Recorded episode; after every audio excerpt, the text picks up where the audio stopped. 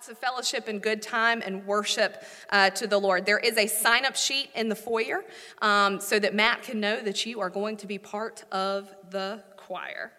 With that being said, here we go. I like that. Here we go. Time to get into God's Word. Aren't you glad we serve a way-making God? Boy, that, that song blessed me. You know, I love the Pentecostal experience. I love to feel the presence of the Lord. I love to feel His anointing. But you know, sometimes I don't feel it. And that's where faith comes in. Because if our faith is grounded in our feelings, man, our feelings go like this right here. But God is constant. And I'm here to tell you this morning that there may be some of you that are dealing with some things, and I'm sure you are. Maybe you don't feel what God is doing, but He's working. If you belong to Him, if you're His son or His daughter, He's working in your life. And the song says, even when I don't see it, you're working. Even when I don't feel it, you're working. He's a way making God.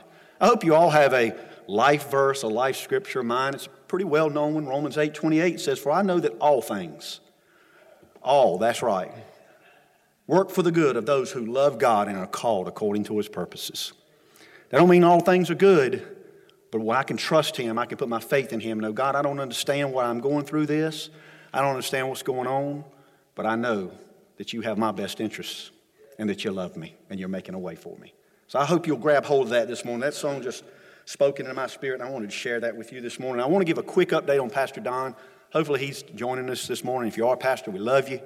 We're praying for you. He, um, he uh, had a, a bulging disc pressing on a nerve. If you've ever had anything pressing on a nerve, that hurts. It hurts a lot. And so he's had some treatment, but he is going to have some surgery, uh, not this Tuesday, but next. And we're praying that, that that is going to be successful. We're still praying that God's going to heal him supernaturally. How many know God can still do that? He can, and we seek Him for it. And so, but we thank Him. Look, if it, we thank God for the gift of medicine, but ultimately our healing comes through Him. We praise Him when we're made whole. And so, He's having surgery a week from this Tuesday. We're praying that if that's the route God chooses, that, that it'll take care of that pain and he can be. I know he's, I've been to visit him a couple times. He's still an encouraging guy, laying flat on his back. You know, he raises his hands and he speaks with encouragement. And so we're just praying for Pastor Don. We know that God is going to bless him and raise him up. So this morning we're going to um, move into, continue in our study on the, on the Ten Commandments.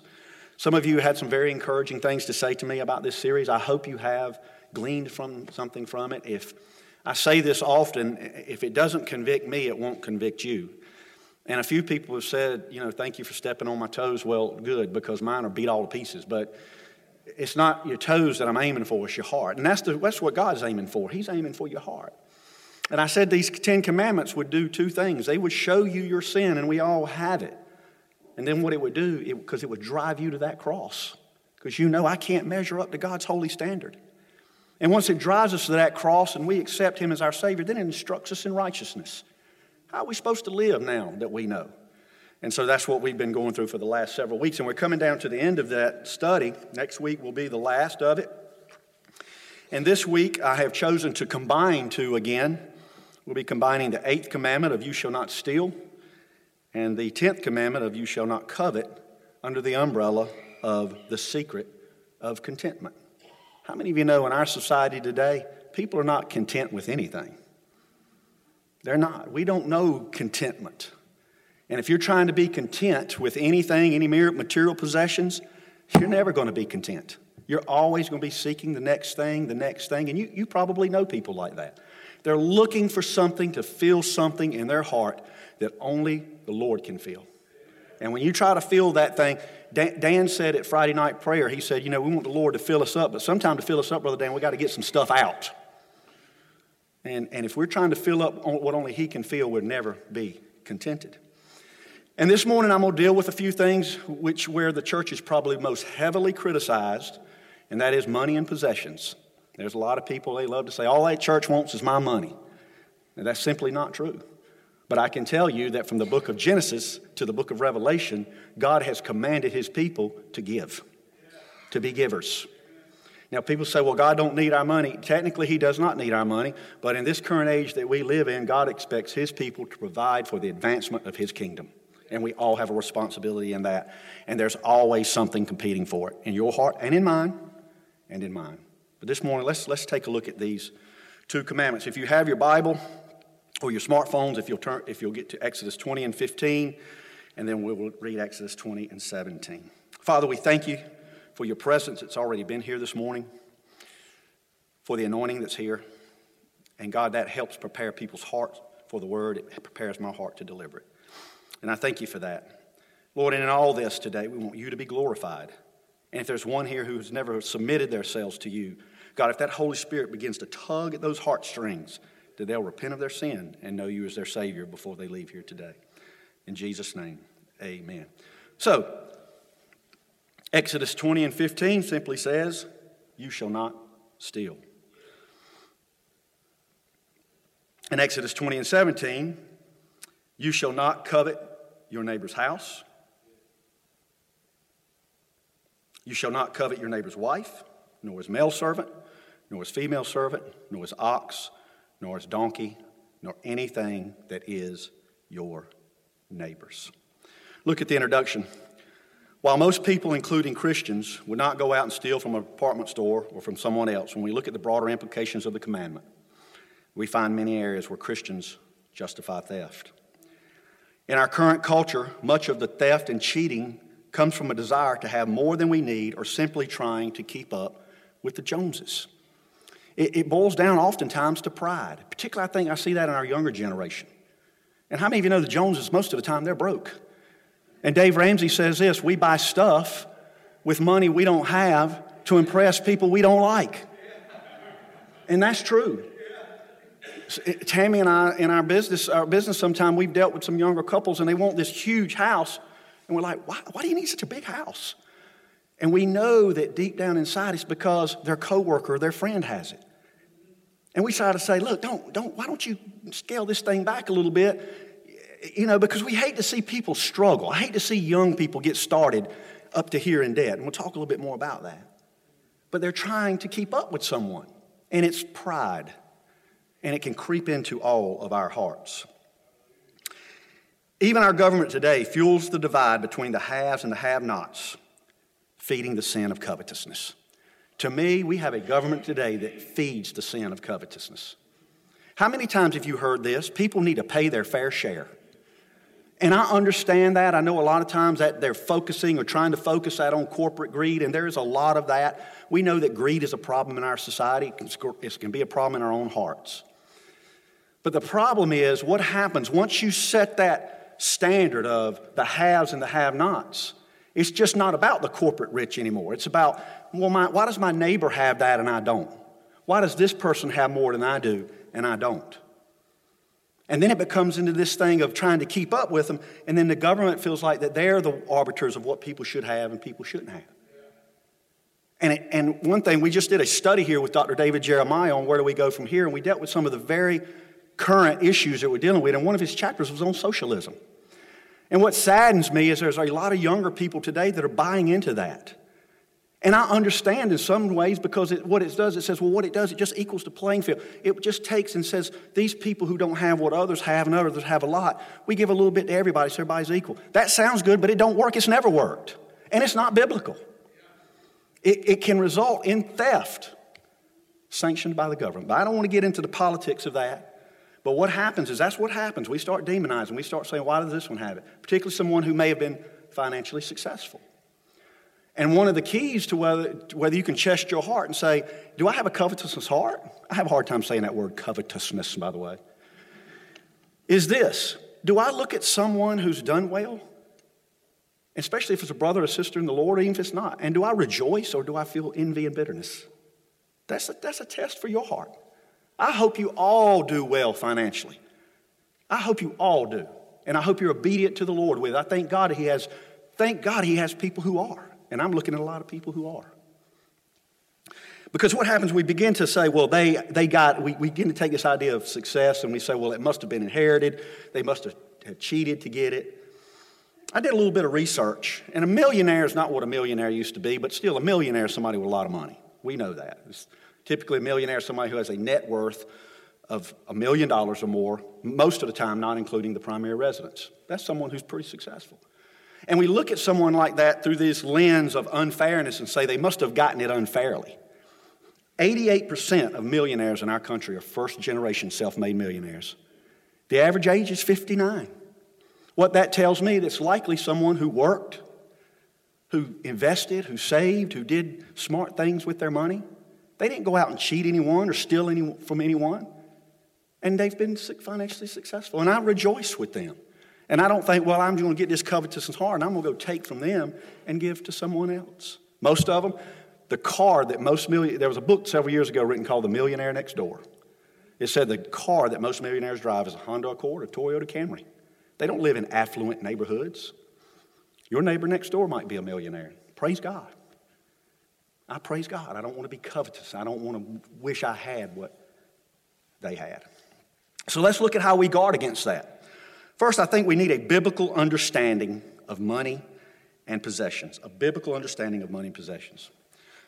The starting point to it all, church, is this God is the ultimate owner of everything, He owns it all. He owns my stuff, He owns your stuff. He's just decided to make you a steward of it. And you should be content with that. If you have been a good steward of it, particularly as it relates to God's word, whatever lot He's put you in, understand God's given you some stuff. Be a good steward of it. He expects you to use it, to enjoy it, and to build His kingdom with it. But it is His, Psalm 24 and 1. The earth is the Lord and all its fullness, the world and all who dwell therein. He owns it all. It's His. And if that's your starting point, it makes the rest of this a whole lot easier. The next, and, this is just very broad, church. Just with some of the other commandments, we could do a, a couple three day uh, week series just on this. We have a biblical right to enjoy our honest gain. I think too many times in the church, we get this idea that maybe financial success is, is uh, synonymous with being spiritually mature. Where you may be financially in your life has absolutely nothing to do with your spiritual maturity. Now, it might have something to do with how you've managed your money and stewardship, and we'll talk about it, particularly as it relates to the scriptures. But, but sometimes people get into this mindset well, brother, I ain't got two plug nickels to rub together, but I got the Lord that, that's a poverty mentality. And I don't think we should have a poverty mentality as God's people. But at the same token, we'll see somebody driving a high end car, and maybe they're a follower Lord, and I'm blessed. And we have this idea, well, he's blessed because he drives that Mercedes. No. Let me tell you why we're blessed. We're blessed because the Son of God came down, took my sin to a cross, died there. I put my trust in him, and I have eternal life. That's why I'm blessed. Period. That's why I'm blessed. And that's the starting point. That's why I trust Him. That's why I choose, and this is what the, all the commandments have been about. That's why I choose to put Him, make Him Lord of my life, Lord of my finances. Is He Lord of yours? Does He have first place in that? Listen to what Psalm 128, 1 and 2 say, how they read. Blessed is everyone who fears the Lord, who walks in His ways. When you eat the labor of your hands, you shall be happy it shall be well with you. If when you're eating and enjoying the labor of your hands, it says you're going to be happy. And it's okay to be happy. And then Ecclesiastes 5 18 through 19. This is Solomon. This is a man who was very wealthy. If you've not read the book of Ecclesiastes in a while, read it. Because he had all the money, he had everything, but at the end of it, he said it was vanity, it meant nothing. But he had some truths about money along the way. And he said this Here is what I've seen. It is good and fitting for one to eat and drink and to enjoy the good of all his labor in which he toils under the sun all the days of his life, which God gives him. For it's his heritage. As for every man to whom God has given riches and wealth, who gave it to him? God gave it to him. And given him the power to eat of it, that's meant to me, that's health. God gives us our wealth, God gives us our health to receive his heritage and rejoice in his labor, this is a gift of God. So if you've got honest gain, if God's placed you in a good lot in your life, and I got news for you, I'm looking at a whole sanctuary full of people who are blessed. We live in one of the most prosperous times in our nation. I read that if you make more than $2,500 a year by the world standards, you're wealthy. We all come out of an air conditioned or a warm home. I don't see any horse and buggies out there. We all drove a car in here. We're all blessed. And what happens, we can't get into the, well, I don't have what, but I'm, I'm not blessed. I don't have what this person has. That, that's, that's where the covetousness comes in. We're all blessed, and God has blessed us all. And it's okay to enjoy it. Our identity or self worth is not in our stuff. It's not in our stuff. Jesus talking to a group of followers who had followed him. And the context for this scripture is a man stood up and said, Lord, tell my brother to divide the inheritance with me. How many of you, I'm going to tell you, hey, you want to see families get at odds with each other? Let there be an inheritance.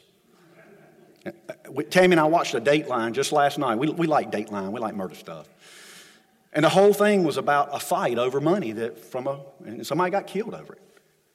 So you want to watch families get it on? Talk, do, talk about inheritances. He said, Tell my brother. And Jesus said, Hey, who, who made me the arbiter of you, of your affairs? But then he said this, and he said to them, Take heed and beware of covetousness, for one's life does not consist in the abundance of the things he possesses. The things you own, the material things that you own, that is not what your life consists of. As Sister Christy said when she stood up here earlier, it is about our relationship with the Lord. That's not what, who you are. Who you are as a child of God. That's what your life consists of. I wrote this in my notes. Our lives do not con- consist of the stuff that we possess, it consists of the person that we possess. And if we, if we possess the person of Jesus Christ, if he dwells within our heart, we will get our stuff in its rightful place. What has, what competes for first place in your heart? How we violate the commandment. First, theft or the actual stealing of someone's property. I, I don't think that's probably that common. I hope not amongst followers of Christ or go in and steal in a department store or take something from someone, our neighbor or something, and take it away from them. I will tell you that theft is the commonest, most common crime that occurs. I spent 28 years with the police department. John, that was always the biggest crime. Stealing is always the biggest crime. So it's pretty common in our culture, but it should not be common amongst us as followers of the Lord. But what about this? What about? Just I could give you just I'm just going to give you a couple examples. What about taking from our employer?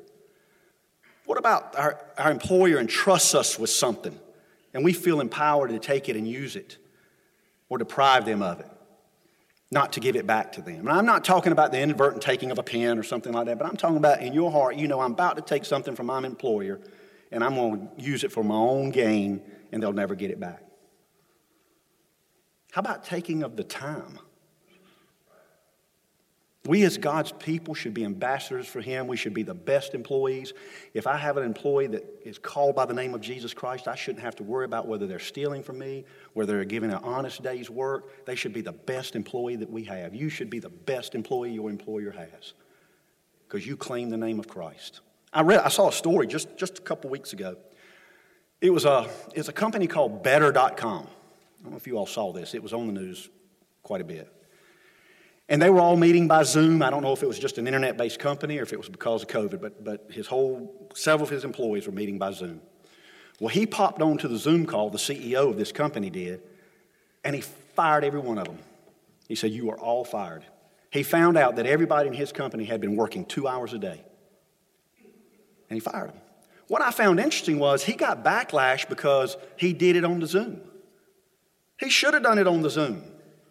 He should have fired every one of them. They were stealing from him. And he gets the backlash. They were stealing from him. That is stealing from our employer. Next, in unfair business practices, Proverbs 11 and 1. Dishonest scales are an abomination to the Lord, but a just weight is his delight. If you run a business or if you do things, are you honest in your business dealings? Do you treat everyone the same? Do you give everyone the same price? One of the things that I see happen a lot of times during natural disasters that really just gets me, and I'm sure it does you, is the price gouging. You seen that? when there's hurricanes and tornadoes, and you hear about these people charging two and three times for chainsaws and, and, uh, and generators, that should never be counted amongst us as followers of the Lord. All forms of dishonest gain. Proverbs 21 and 6 says, A fortune made by a lying tongue is a fleeting vapor and a deadly snare. In 1 Corinthians 6 and 10, Paul writing to the church at Corinth, once again telling him the people who would not inherit the kingdom of God, three of those things that he mentions is this has to do with stealing or material possessions. He says this nor thieves, nor covetousness, nor drunkards, nor revilers, nor extortioners will inherit the kingdom of God. Three of them. Three of them have to do with money and possessions. You know, Jesus taught more about money and possessions than he did heaven and hell. He knew what is going to compete for our allegiance to Him. It's going to be the stuff that we have, it's going to compete. There's a guy I knew, I, I, he, he claimed himself to be a Christian. This has been many, many years ago. And I was in his company with some other people. And at that time, the some of you remember that. Eh, eh, eh, remember this. At that time, the satellite service was received with a. You had a receiver, and you had a little card and you inserted it in the receiver, and that's how you got your satellite. He sat here amongst these groups of men. I was relatively new to this group of men. And he bragged how he, you could get them things bootlegged.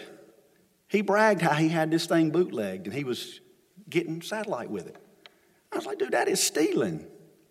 And you're bragging about it. That is simply stealing. That is dishonest gain.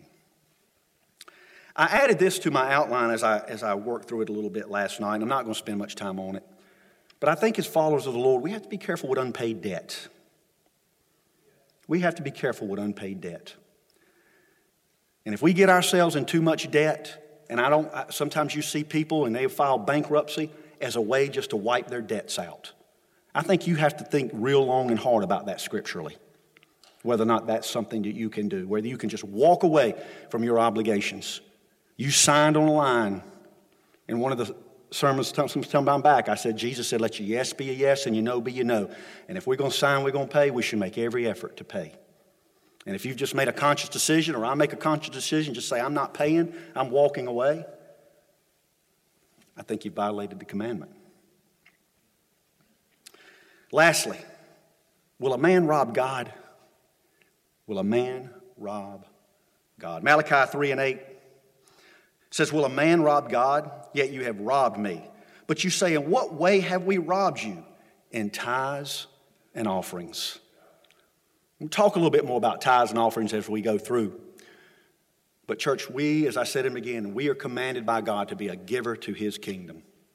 And if we don't, Malachi, the Old Testament prophet, said, We've robbed God. We've taken what belongs. We, we believe in the doctrine of first fruits. He owns the first of what I make.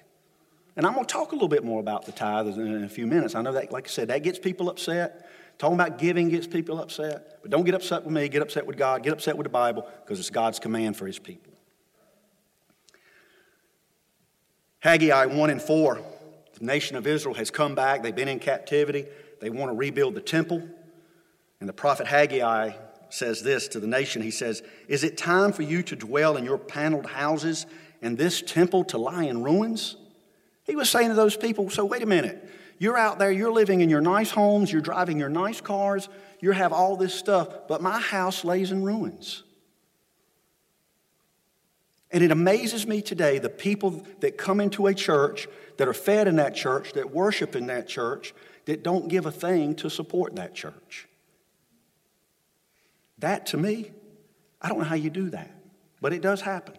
But I want to say this about this church this has been a very giving and faithful church.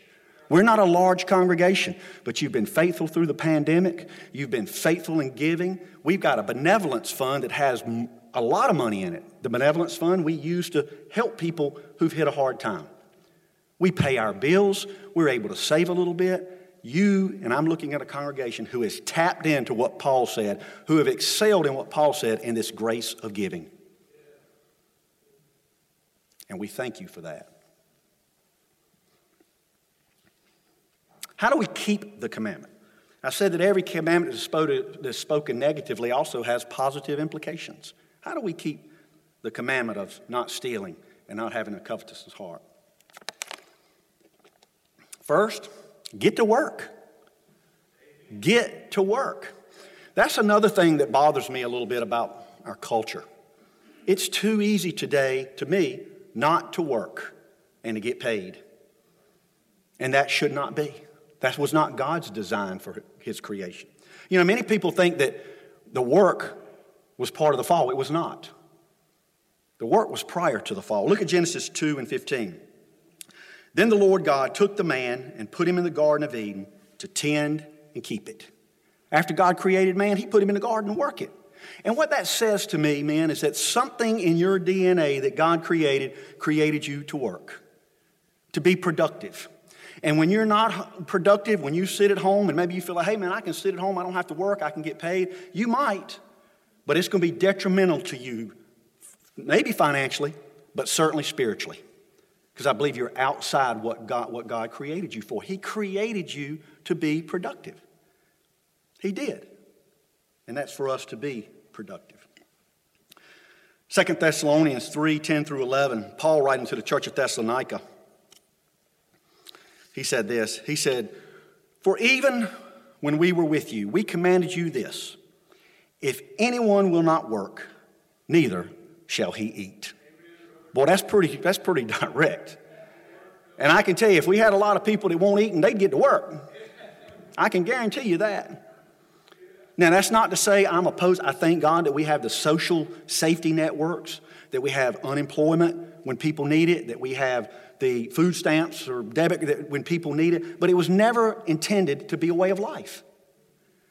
And I can speak a little bit to that. Sometimes it's hard for us, sometimes when we're teaching and preaching God's word, is, people say, Well, you don't understand that. You've never been there. You're looking at a young man, uh, I'm not so young anymore, an older man, and my wife, who we both watched our families go on public assistance. We watched our families lose their jobs and what it did. It was tough. We were young people. And our dads did what they could, but we went to public assistance. But he didn't stay there. My dad didn't stay there. He used it for what was supposed to be a stopgap so he could get back to work. And he did. He got back to work. And that's what it's for. But we have people today, that's not how they see it. They see it as this is something I get from the womb to the tomb. That's not how God designed it. God created us to work. Paul went on to say in that verse, if he said this, he said, For we hear that there are some who walk among you in a disorderly manner, not working at all, but being busybodies. I read into that, Paul saying, You know what, if you were out there working, you come home, you'd be too tired to be in everybody else's business. You wouldn't be calling, getting involved in everybody's business, being a busybody, stirring up all kinds of dissent and trouble, because you'd have been out working all day. Get to work. And I, you know, not everybody, church, who doesn't, who, who's down on their luck. And I, I thank God for ministries like Brother David, y'all's ministry. I thank God for every church, every believer should be investing in ministries like this who help those who are, in, are down and out. Every one of us. Because there are people, you look at people, you can never get this attitude of pride. Because whether it's someone like that, but for the grace of God, I could be there. That's how we have to look at folks like that.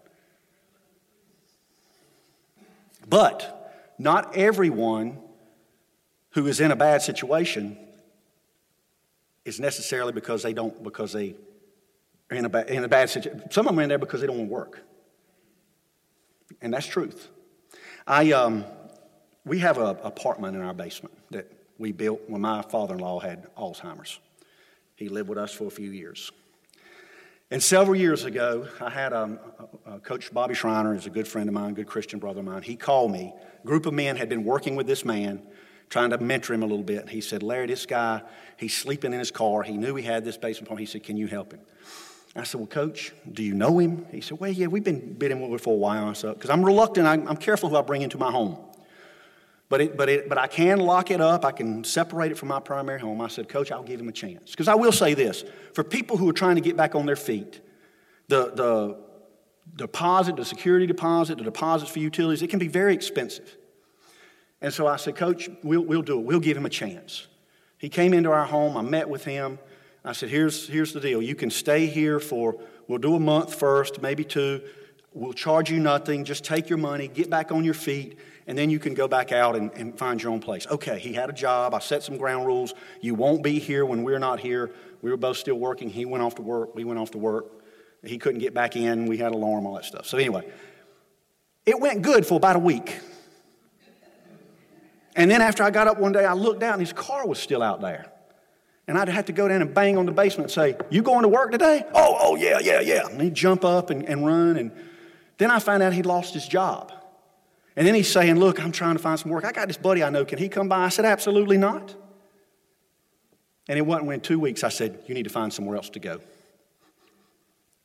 Maybe he just didn't want to work. Get to work. Next. Stop stealing and be a, be a blessing. Ephesians 4.28. Paul writing to the church at Ephesus said, Let him who stole steal no longer, but rather let him labor, working with his hands what is good, that he may have something to give to who, him who is need. Not only stop stealing, but get to work and be a blessing. Get to work and be a blessing to someone. Next, be a good steward. I've said this many times. We did a financial class here, I guess, a year or so ago.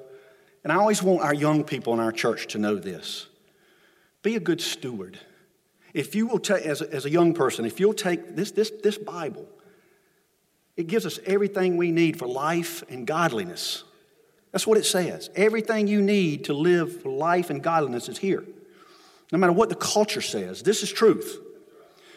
And it applies to our finances and our stuff as well. And if you'll take this Bible and you'll know the principles of it in everything, but in, but in finances, as it relates to work, as it relates to staying out of debt and living within your means, as it relates to giving, as it relates to saving, you will be financially okay. That doesn't mean you're going to be rich in the world standards or whatever, but you won't struggle. You won't be wondering where you, how you're going to pay your bills in this current capitalistic society that we live in. That's still true here. Pastor Don has often said, whatever you preach, better preach around the world. And what I just told you is true of this society. I can't necessarily take that. The gospel preaches around the world. Those principles there, I couldn't take them to Haiti and tell those people of Haiti, if you'll just do this, you'll be blessed. It's a different society, it's a, it's a different culture right there, right now. Their whole economic system has collapsed in some ways. But it's true here.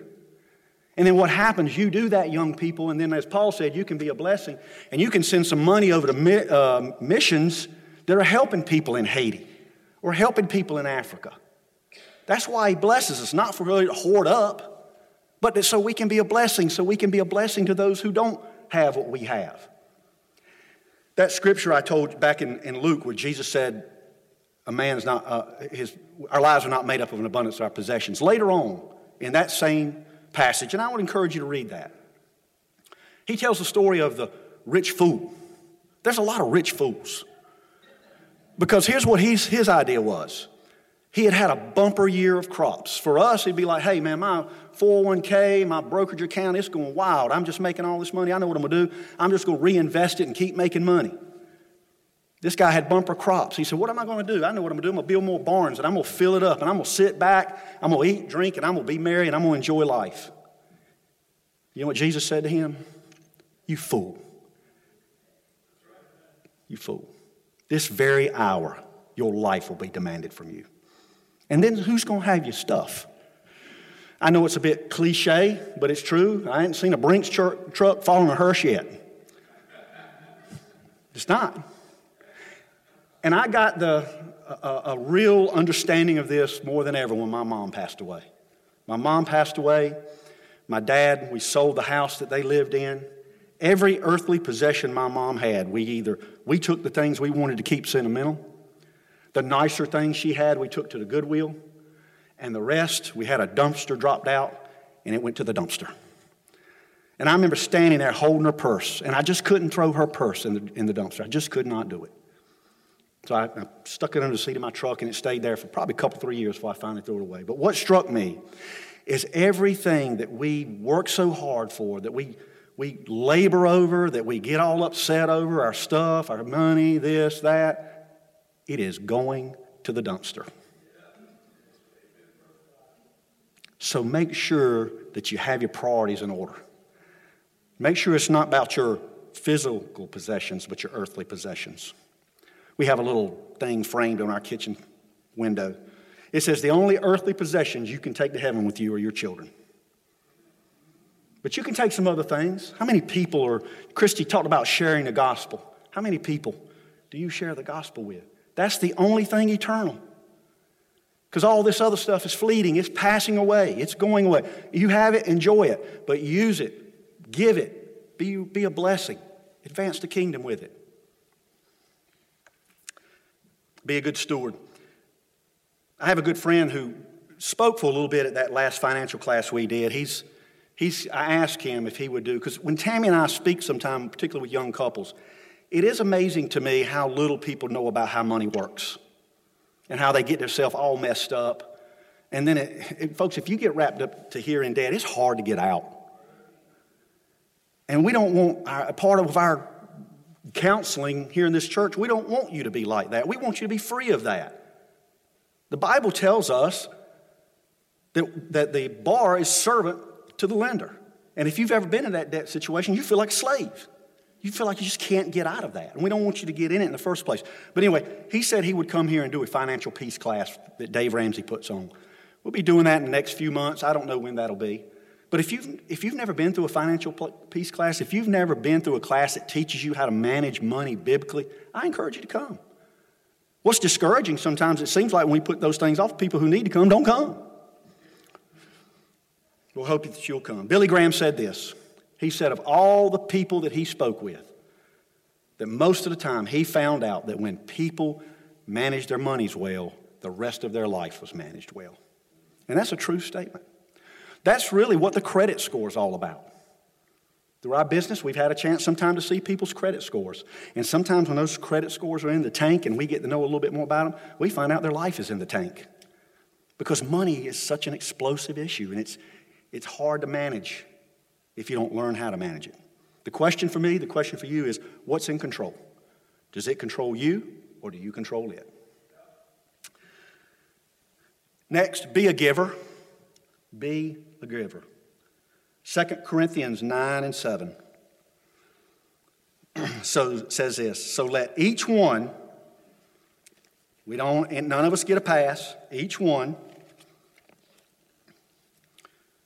gives as he has purposes in his heart not grudgingly or out of necessity for god loves a cheerful giver and i can talk to you about being a cheerful giver and what it is to be a cheerful giver till i'm blue in the face church that's something you have to experience for yourself until you, when you get to the point where you can be a giver, when it, particularly with young people, and this church has always risen up to give to young people.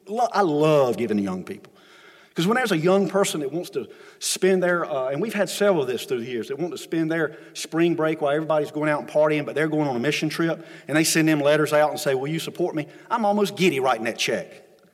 I love giving to them, but it's something you have to experience to what it is to be a cheerful giver, to love to give of your resources, to love to give to the kingdom of God, and to be a blessing to people.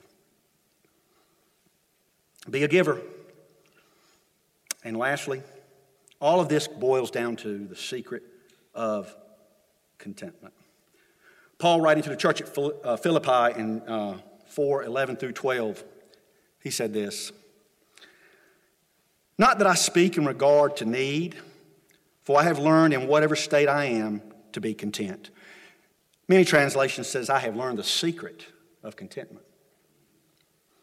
I know how to be abased. In other words, I know how to not have much. And I know how to abound. Everywhere and in all things, I've learned to be both full and to be hungry, both to abound and suffer need. And the Apostle Paul knew that. He had been on way up here in the Jewish leadership, he was looked up to and he was also shipwrecked and didn't have anything. He had learned that the secret of contentment is not about his status. It wasn't about being of the tribe of Benjamin and knowing the law.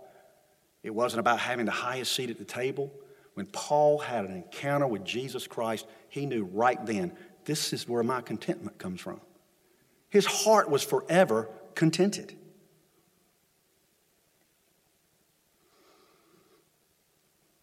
Because at the heart of covetousness, and coveting is the ungoverned, illegitimate, selfish desire to possess something that belongs to someone else. The commandment addresses the motives of the heart. Every other commandment has been on an outward action, whether it's stealing, whether it's adultery, whatever. It's an outward action that you see. The, the covetousness is the motive of the heart. And many times that's brewing before the action comes out into the theft or whatever it is. It's been brewing in there for a long time. And a lot of people, it causes a lot of people a lot of sorrows. 1 Timothy 6:10, Paul said, For the love of money is a root of all kinds of evil, for which some have strayed from their faith in the greediness and pierced themselves with many sorrows. You might think it's going to be the answer to your problems. This might create the problems that you think you're going to answer. Money will never deeply, possessions will never deeply satisfy the longing and the desires of your heart. How do you know if you have a heart that's like that? I got this from Alistair Begg his, in his book on the Ten Commandments. It said, Some telltale signs in the life that is eager for money. Thoughts of money consume my day. The financial success of others makes me jealous. I've starred three, and I will let you know. This one I starred. I define success in terms of what I have rather than what I am in Christ. My family is neglected in my pursuit of money. I close my eyes to the genuine need of others. Here's another star. I am prepared to borrow myself into bondage. I live in the paralyzing fear of losing my money. I hoard it rather than share it. And the last story is God receives my leftovers rather than my first fruits. How about your heart? How about your heart? What fills it? I ask Matt and the team to come on to the, to the stage. And I want to close with this. I'm not immune to this. None of us are immune to it. There's something always competing for first place. Whether it's money, whether it's a relationship, something is always competing for first place in our hearts. And I tried to really think and do an honest assessment within myself. I said, Larry, is there anything that you would give? You know, the Bible says, What shall it profit a man that gain the whole world and lose his own soul? And Jesus said, Well, what would a man give in exchange for his soul? Is there anything, Larry? Is it? And I tried to think of this idea of what would I give, even if it wasn't my salvation. But if the Lord said, Look, I'll give you all the riches of the world, or you can keep your stuff, but you have to forfeit the presence, my presence, and the anointing of my Holy Spirit. You'll never feel it again. And when I really do a soul deep search on that, church, I say, with all the faith that I have, you can keep that stuff. There is nothing like it. There's nothing like coming into Bethel Christian Center on a Friday night, a Sunday morning, a, a night of worship, or in my own prayer closet and spending time with the Lord and feeling Him rush in, and maybe at times raising my hands and just soaking in His presence. There, there's no amount of money that can replace that. And if you've never experienced that this morning, if you happen to be sitting here and saying, That sounds good, Brother Lab, I don't have any idea what you're talking about, you can. And when you ever taste it, the Bible says, taste and see that the Lord is good. You ever taste it? Oh boy, you'll never give it up. you'll never give that up. You know, one of the things that, that unfortunately, that many times drug addicts will say is they're always chasing that, that, that first high. That's how they get addicted. Man, I, I do it. Well, let me tell you, once you have sensed that anointing, boy, I'm going to chase that. And I won't get I won't get in a treatment clinic for it. I won't have to go see the doctors for it. I might get addicted to it. And I wish I felt it all the time, church. I do. I wish I could live in that state. I'd be good for nothing. But one day we're going to live in that state. We're going to live in that state. I thought about the Psalm of David in the 51st Psalm when I thought through this. David had it all. David had everything that we hold in esteem in this culture. He was a king, he was wealthy, he had power, he had it all. But the Bible says he went up, most of you know the story, he went up and he saw Bathsheba. He sinned greatly. He committed adultery with Bathsheba and then had her husband killed to try to cover it up. And a prophet by the name of Nathan called him out on his sin. And he wrote the 51st Psalm in his repentance about that. And within that psalm, this is what he said David didn't say, God, don't take your king, my kingship from me. He didn't say, Don't take my money from me. Don't take my position and my power from me. David said this Lord, don't take your presence or your Holy Spirit from me. That stuff didn't mean nothing to David anymore. And my desire for you is that longing in your heart that can only be filled by Him that this morning, if you don't have it, you can. And then whatever you face in life, and just trials are going to come in life. You know that. I know looking at people, you've dealt with some big trials. But you know sometimes in those darkest moments is when He floods in like a flood. And you sense His presence. And there is no house, no car, no nothing that you would take for that at that moment. Brother Matt and them are going to sing Come to the Altar. If you're here this morning, I'm going to ask everyone to bow their head and close their eyes for just a moment.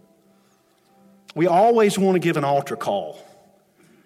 See, I don't do this work. But my prayer, you want my prayer is every time I speak with you, preach to you, is that the Holy Spirit would use my words. Because it's not me, it's Him. And He would come out and tug in those heartstrings. And you say, Something's not right in my life. I've been there. And you grip hold to a pew and say, Man, something's missing. I got to get something right. If that's you this morning, this altar's open. You can come down and we'll pray with you. If not, I'm going to ask them, they'll go ahead and start the music. I'm going to ask if we all stand. I'm going to ask everyone to come forward. And let's just worship for a moment and then we'll pray for each other. We believe in praying for each other at this altar, if you will. If we have some visitors, this is what we do. We close our service around the altar. We just come around and we pray for each other. But they're going to, they're going to sing. I want you to enter into some worship. Let the presence of God permeate your heart, and then we'll pray.